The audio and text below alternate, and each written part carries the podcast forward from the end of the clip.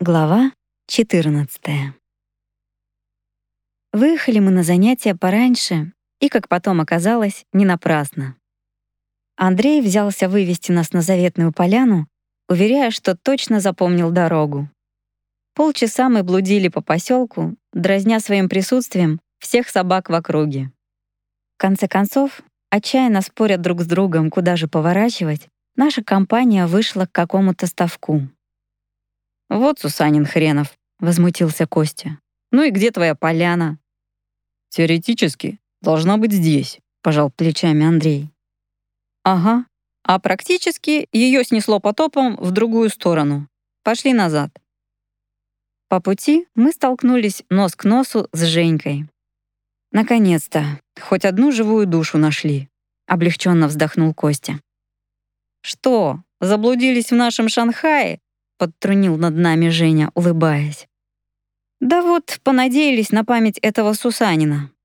«А где поляна?» — спросил Андрей. «Да там», — махнул рукой парень совсем в другую сторону. «Я ж тебе говорил, что не туда сворачиваем. Не было там этого уклона», — упрекнул Андрея Костик. «А ты как здесь очутился?» — поинтересовалась Татьяна у Женьки. «А вы что, не знали? Я же энергетически определяю местонахождение любого человека. Стоит мне только подумать».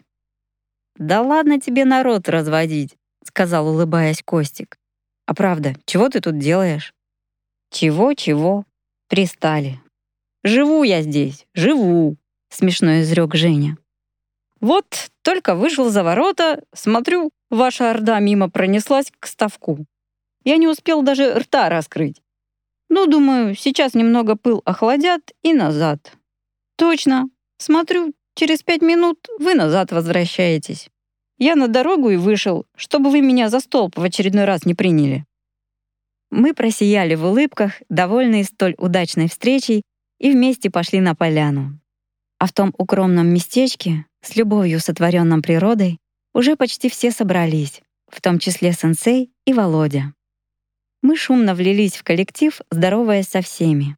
Сенсей, видя, что нашу компанию вновь привел Женька, шутя спросил: «Что, опять этот Сусанин вам экскурсию устроил?» «Да нет, у нас теперь свой имеется», — кивнул Костик на Андрея. «Этот даже Женьку переплюнул». И далее Костика понесло в красноречивом повествовании о наших приключениях. Он так увлекся под общий гогот толпы, так раздухарился, что в конце даже ляпнул совершенно лишнее, то, что мы решили утаить от сенсея. «Вот так. Доверь ему после этого учеников. Заведет в такой тупик, что и сам не будет знать, как из него выйти».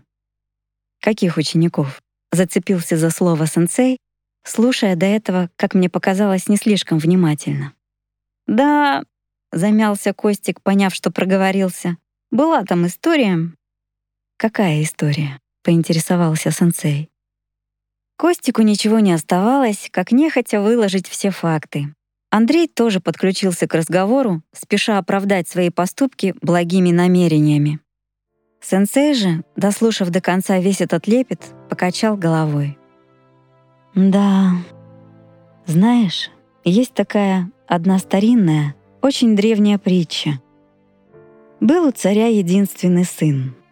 Прослышал как-то царь, что есть на свете великий мастер боевых искусств, славившийся даже среди царей своей мудростью. Говорят, что он творил невероятные чудеса, сделав даже из простого деревенского юноши за год великолепного мастера. Решил царь отдать к нему и своего отрока на обучение. Прошел год, и царь спросил: «Ну как, постиг ли он путь воина?» «Еще нет», — ответил мастер. «Пока слишком самонадеян и попусту тратит время на гордость. Приходи через 5 лет». Через 5 лет царь снова спросил мастера о том же. «Пока нет. Взгляд еще полон ненависти, энергия бьет ключом через край». Прошло еще 5 лет. И мастер сказал царю: «Вот теперь готов. Взгляни на него». Он будто высечен из камня, дух его безупречен. Полнота внутренних свойств совершенна. На его вызов не посмеет откликнуться ни один воин, ибо сбежит в страхе от одного лишь взгляда. И царь спросил у мастера: «В чем же причина столь долгого пути моего сына? Ведь он был гораздо умнее того деревенского юноши». На что мастер ответил: «Дело не столько в уме, сколько в сердце человека. Если сердце твое открыто и помыслы чисты, дух безупречен». А это и есть главная сущность пути воина. Деревенский юноша пришел ко мне уже с безупречным духом, и мне оставалось лишь научить его технике. А твой сын потратил годы, чтобы постичь эту мудрость. А без этого источника силы он не смог бы ступить и шагу по пути воина. Возрадовавшись успехом сына, царь сказал: «Теперь я вижу, что он достоин восседать на троне». «Нет, отец», — ответил молодой воин, «я нашел нечто большее. Раньше мой ум ограничивался лишь телесными желаниями. Сейчас он беспределен в познании духа. Самая могучая власть, все золото мира меркнет перед этим, как серая пыль под ногами путника. А путника не интересует пыль, он поглощен тем, что открывается ему за горизонтом с каждым шагом». Андрей пристыженно опустил голову. Возникла затяжная пауза. Но тут к компании подошел Николай Андреевич, и разговор переключился на обсуждение других проблем, в том числе и медитаций, выполненных дома самостоятельно. «А у меня опять были эти мурашки», — сказал Костя. «Это нормально?» «Конечно. Смысл заключается в чем? Нужно прочувствовать те мурашки, которые появились при первых вдохах в твоей голове. Прочувствовать, как они бегут у тебя по рукам. И самое главное, выскакивают через центр ладоней в землю. То есть вдох и выдох ты должен прочувствовать. При этом посторонних мыслей не должно быть вообще». Вот это как раз и трудно сделать. Только сосредоточишься на кончике носа, как они, цепляясь одна за другую, начинают лезть в голову. И самое удивительное, что я даже не замечаю, когда они возникают. Совершенно верно. Это говорит о том, что мы не привыкли контролировать свои мысли в повседневной жизни.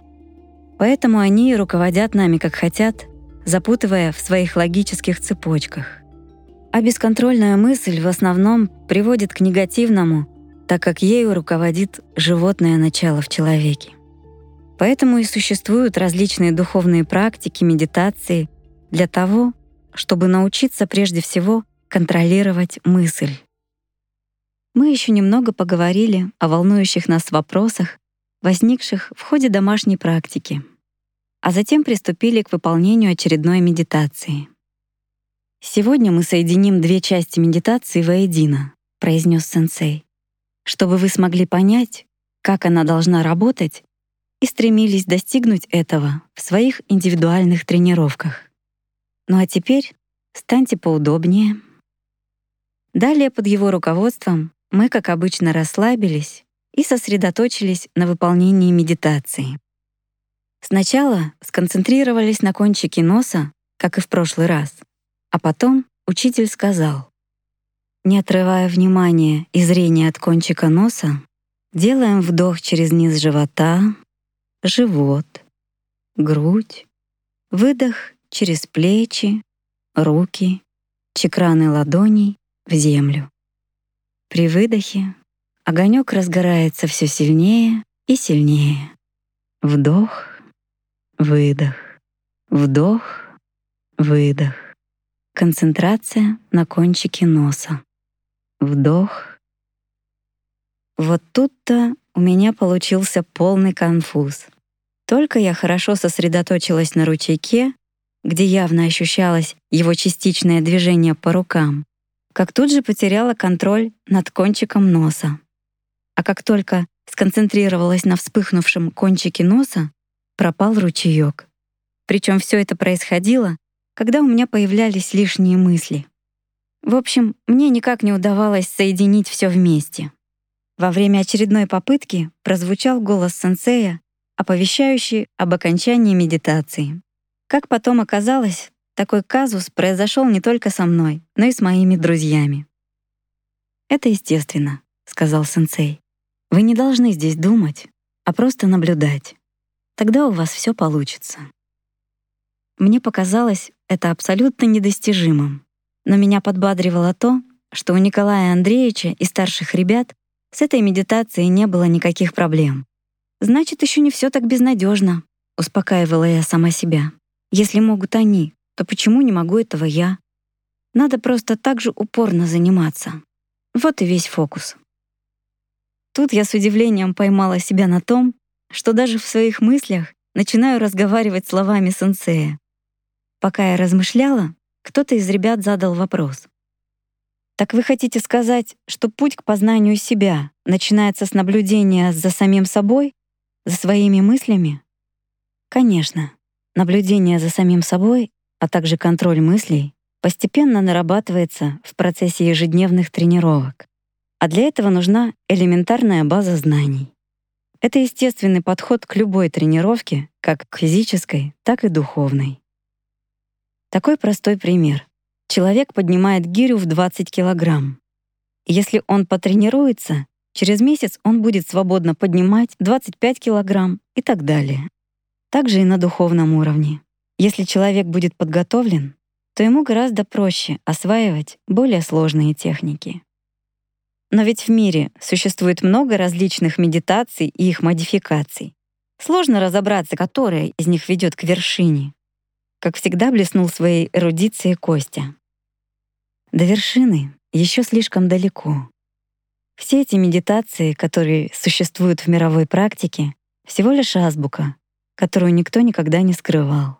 А настоящие знания, ведущие к вершине, начинаются именно с умения составлять из этой азбуки слова и понимать их смысл. Ну а чтение книг — это, как говорится, уже привилегия избранных. «Ничего себе! Все так сложно!» — произнес Андрей. «Ничего здесь сложного нет. Было бы желание. А если у человека есть желание, но он сомневается?» — спросил Славик. «А если человек сомневается, если ему надо балдой бить по голове, чтобы он почувствовал, да, это балда, то это говорит о том, что человек сильно закомплексован в материи, в логике и эгоизме своих мыслей, своего разума, если таковой вообще в нем присутствует». Ребята при этих словах усмехнулись, а сенсей продолжал. «Если человек искренне стремится к познанию себя, с чистой верой в душе, у него обязательно все получится. Это закон природы. А у духовно развитой личности тем более». Андрей задумчиво проговорил. «Ну, с азбукой понятно, а с составлением слов как-то не очень. Это что, тоже медитация?» «Скажем так, это уже выше. Духовная практика, древняя изначальная техника, которая позволяет работать не только с сознанием, но и, что особенно важно, с подсознанием.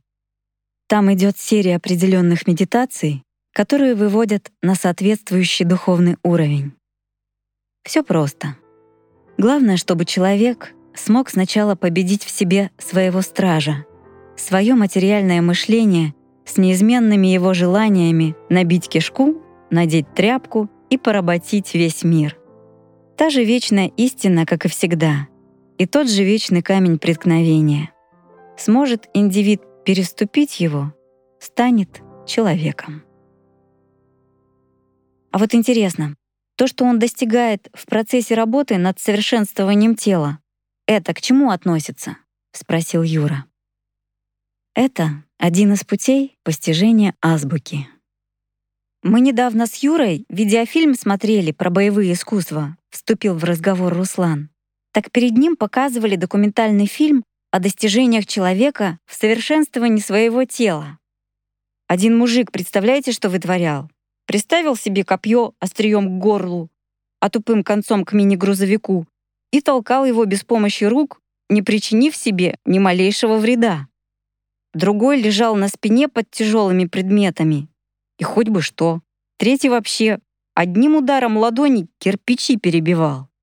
Но самое интересное было в конце. Взяли обыкновенную бычью кость и полили ее какой-то сильно концентрированной кислотой. Естественно, кость разъела. Потом этой же кислотой полили человека. Она моментально уничтожила его одежду, но телу не принесла вреда. «Ничего себе!» — воскликнул Андрей. «Вот это да!»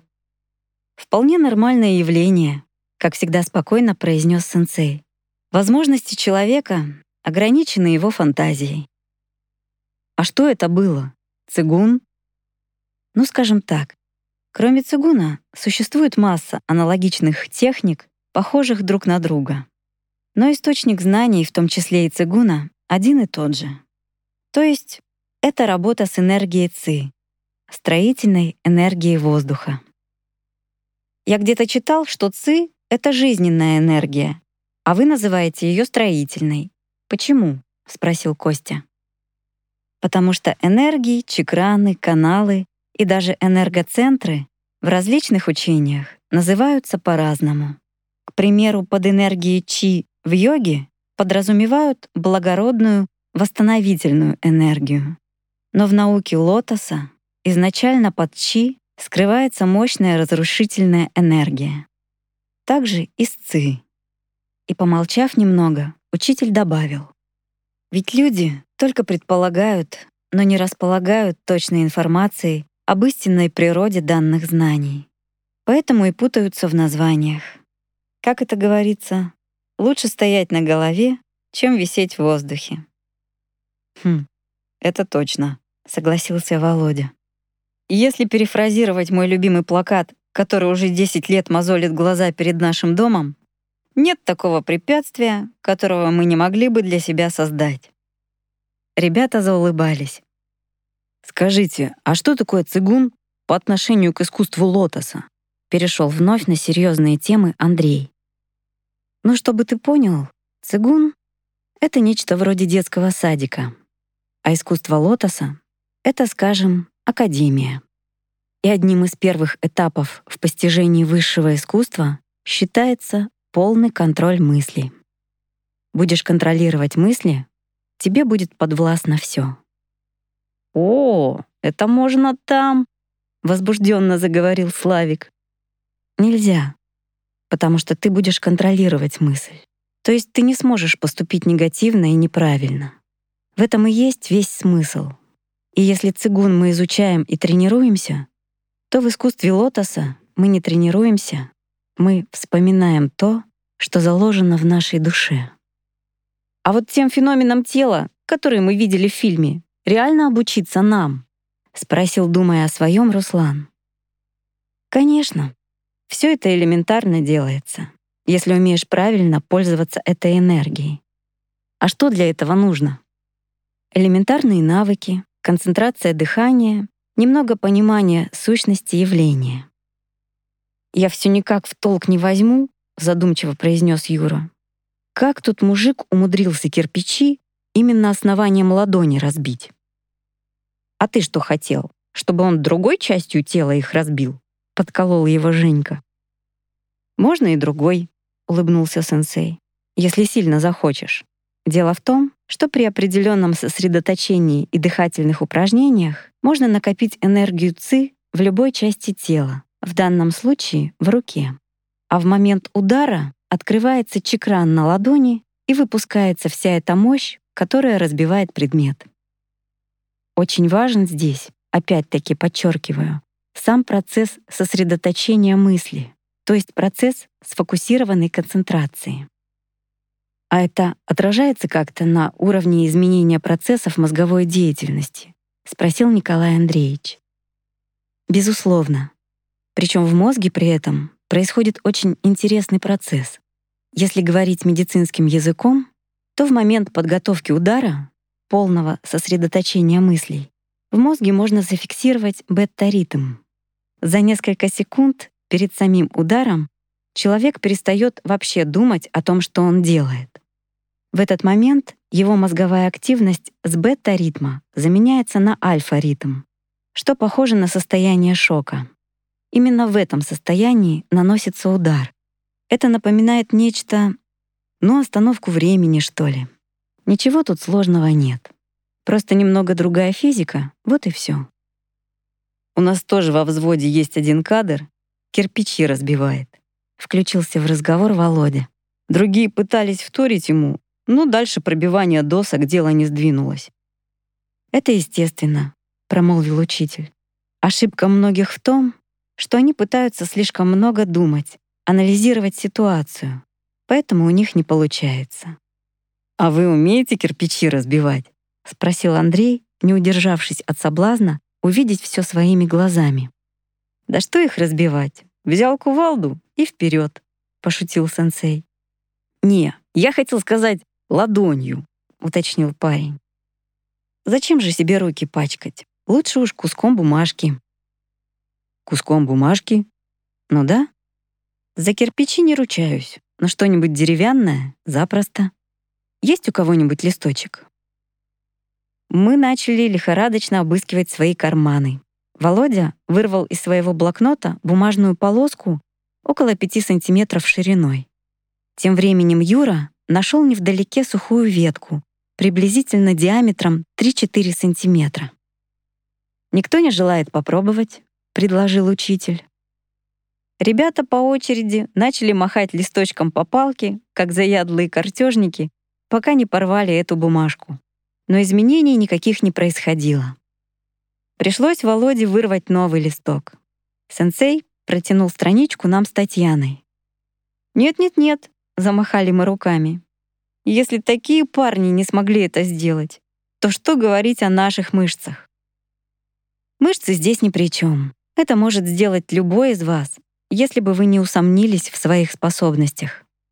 С этими словами учитель зажал листочек между указательным и большим пальцами на вытянутой руке, сосредоточился и стал выполнять ряд дыхательных упражнений. После этого бумажка начала слегка колебаться, а потом амплитуда ее колебания постепенно уменьшилась, и вскоре она вообще перестала двигаться, выпрямившись как кол. Не прошло и минуты, как сенсей медленно поднял руку и плавным движением перерубил палку. Причем разрез был такой, как будто от стального острого предмета. «Ух ты, класс!» — воскликнул наш удивленный коллектив. Мы смотрели то на ветку, то на бумажку, то на сенсея с одним немым вопросом. «Как он это сделал?» Николай Андреевич с сомнением высказал свое предположение. «Это фокус? Вы, наверное, в самый последний момент незаметно перебили ветку пальцем». «Да?» — в свою очередь удивился сенсей. «А такой фокус вы видели?» И он швырнул бумажку, которая, как лезвие ножа, со звоном металла вонзилась в ближайшее дерево. Через несколько секунд, когда наши отвисшие нижние челюсти с трудом удалось вернуть в прежнее положение, мы ринулись к дереву так, как будто от этого решался извечный шекспировский вопрос «быть или не быть». Николай Андреевич самолично вытащил клинок-бумажку, даже попробовав ее на вкус. Она пошла по кругу. И действительно, по всем параметрам недавняя бумажка являлась обыкновенной стальной пластинкой со всеми характерными для нее признаками. Мы стояли в полном недоумении, не веря своим собственным глазам. Неожиданно пластинка, находясь уже в руках у Славика, стала постепенно, теряя форму, превращаться в обыкновенный клочок бумаги. Заметив это, Славик подбросил в воздух листок и с поросячьим визгом отскочил резко в сторону, вызвав не только у нас, но и у старших ребят ответную реакцию. Первым опомнился Володя. Он с осторожностью поднял бывшую страничку своего блокнота и пробасил: «Чего шумите? Бумажка как бумажка». Мы посмотрели на учителя. Все нормально, просто сила израсходовалась. Когда мы немного успокоили свои бурные эмоции, сенсей пояснил. «Вы увидели, Еще одно из свойств энергии ЦИ — способность к накоплению ионов металла. Ведь ЦИ — это строительная энергия, так сказать, сопутствующая. Я сконцентрировал мысленно ионы железа на данный листок.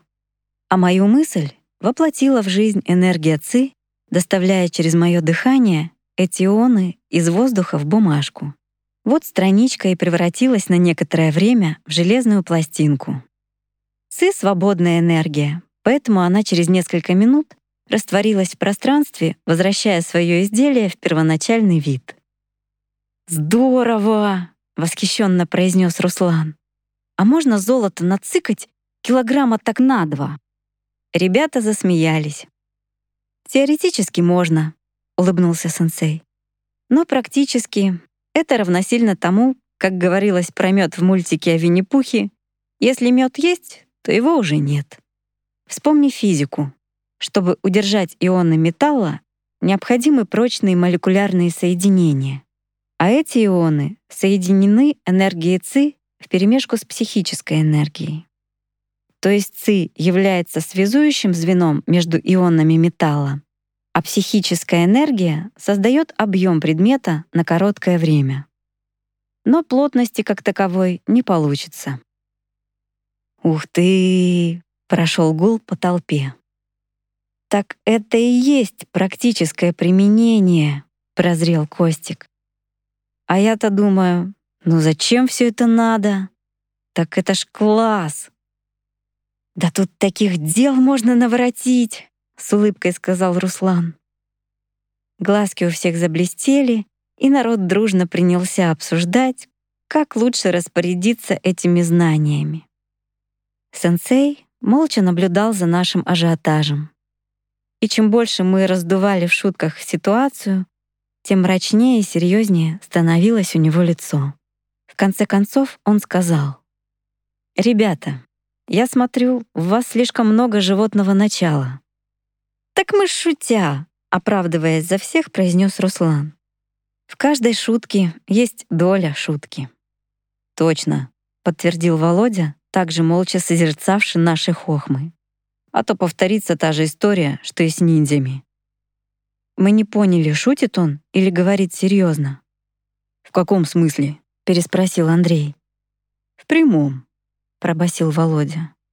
Мы вопросительно посмотрели на сенсея. «Да, была такая история», — сказал сенсей. «Когда-то весь клан ниндзей был уничтожен за использование духовных знаний в корыстных целях». «Мы об этом не слышали», — промолвил Руслан. «Расскажите». «Да, расскажите», — поддержали мы. «Да что рассказывать?» Пока ниндзя тренировали тело и отшлифовывали свое мастерство, они процветали. До них, по большому счету, никому не было дела. Это были просто наемные убийцы. Но когда ниндзя начали осваивать духовные практики и кое-чему научились, то они стали применять эти знания для своей материальной наживы. Это время стало настоящим звездным часом ниндзей, можно сказать, рассветом и закатом одновременно. Они мгновенно завоевали славу непобедимых суперубийц. Благодаря духовным практикам ниндзя развили в себе необычные способности. Они могли все что угодно превратить в оружие. Любой клочок бумаги, ткани, то есть любой подручный предмет. Научились отлично маскироваться, прыгать на очень большую высоту и с очень большой высоты, абсолютно без какого-либо вреда для здоровья и так далее. «Вот здорово!» — вырвалось у Славика. «Не надо ими восхищаться», — просто сказал учитель, глядя на реакцию Славика. «Тем более создавать из них идолов». Это просто была банда подлых наемных убийц, которые убивали со спины, тайком из засады. Это мерзкие подонки. По-другому их назвать нельзя. Ими руководило животное начало. У них не было чести. А честь — это и есть один из признаков общей духовности человека, не только воина, то есть когда он живет какими-то высокоморальными ценностями. Человек без чести — это ничто и никто. А что же с ниндзями случилось, поинтересовался Юра. Да что, как обычно в таких случаях. Когда они начали применять духовные практики для достижения собственного материального блага, они были уничтожены. Тут ребята наперебой засыпали сенсея вопросами. Но настойчивее всех оказался Руслан. А как же они получили эти духовные знания, если применяли для своих целей? Они их и не получали. Ниндзя украли, а точнее сказать, выведали технику медитаций путем обмана и уже сами взрастили эти зерна знаний. Но они использовали все это во зло, поэтому и были наказаны. А кто их наказал? Ведь вы сами сказали, что они достигли таких высот, что стали неуязвимыми для людей, задал вопрос Андрей. Сенсей ухмыльнулся и произнес любимую поговорку. «Понимаешь, на любого виджая найдется раджа. И если, к примеру, есть военное дело, то есть кто-то, кто им руководит. Так же и с духовными практиками. Если есть духовные практики, то есть кто-то, кто контролирует использование этих практик. Эти знания потому и названы духовными, ибо предназначены для духовного обогащения индивида, а не материального, тем более путем убийств себе подобных. А я читал, что до сих пор существуют школы ниндзей, как бы, между прочим, заметил Костя. Видишь ли, современные школы ниндзей — это всего лишь жалкая пародия на то, что существовало в глубокой древности. Да, остались их приемы, остались инструменты ниндзей, но все это обучение остановилось на грубом физическом уровне.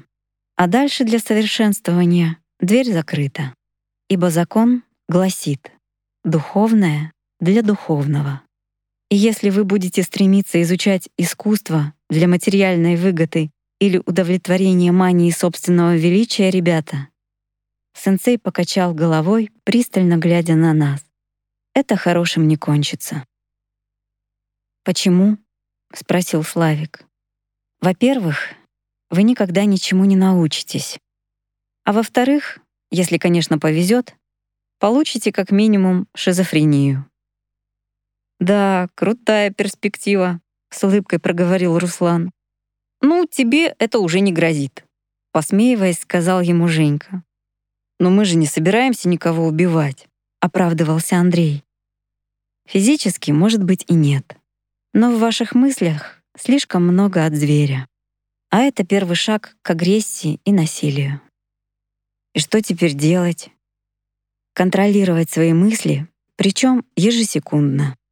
И немного помолчав, сенсей добавил, глядя на Андрея.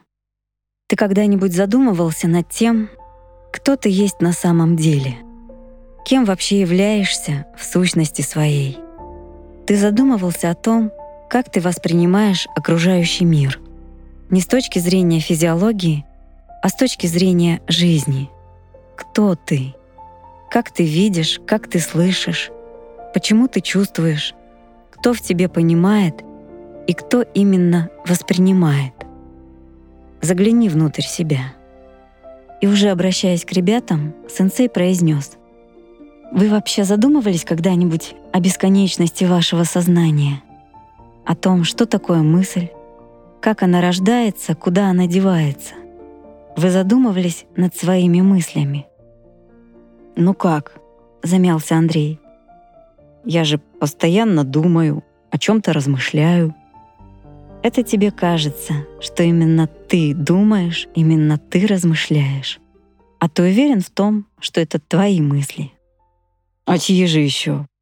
Тело мое, значит, и мысли мои». «А ты проследи за ними, коль они твои, хотя бы один день.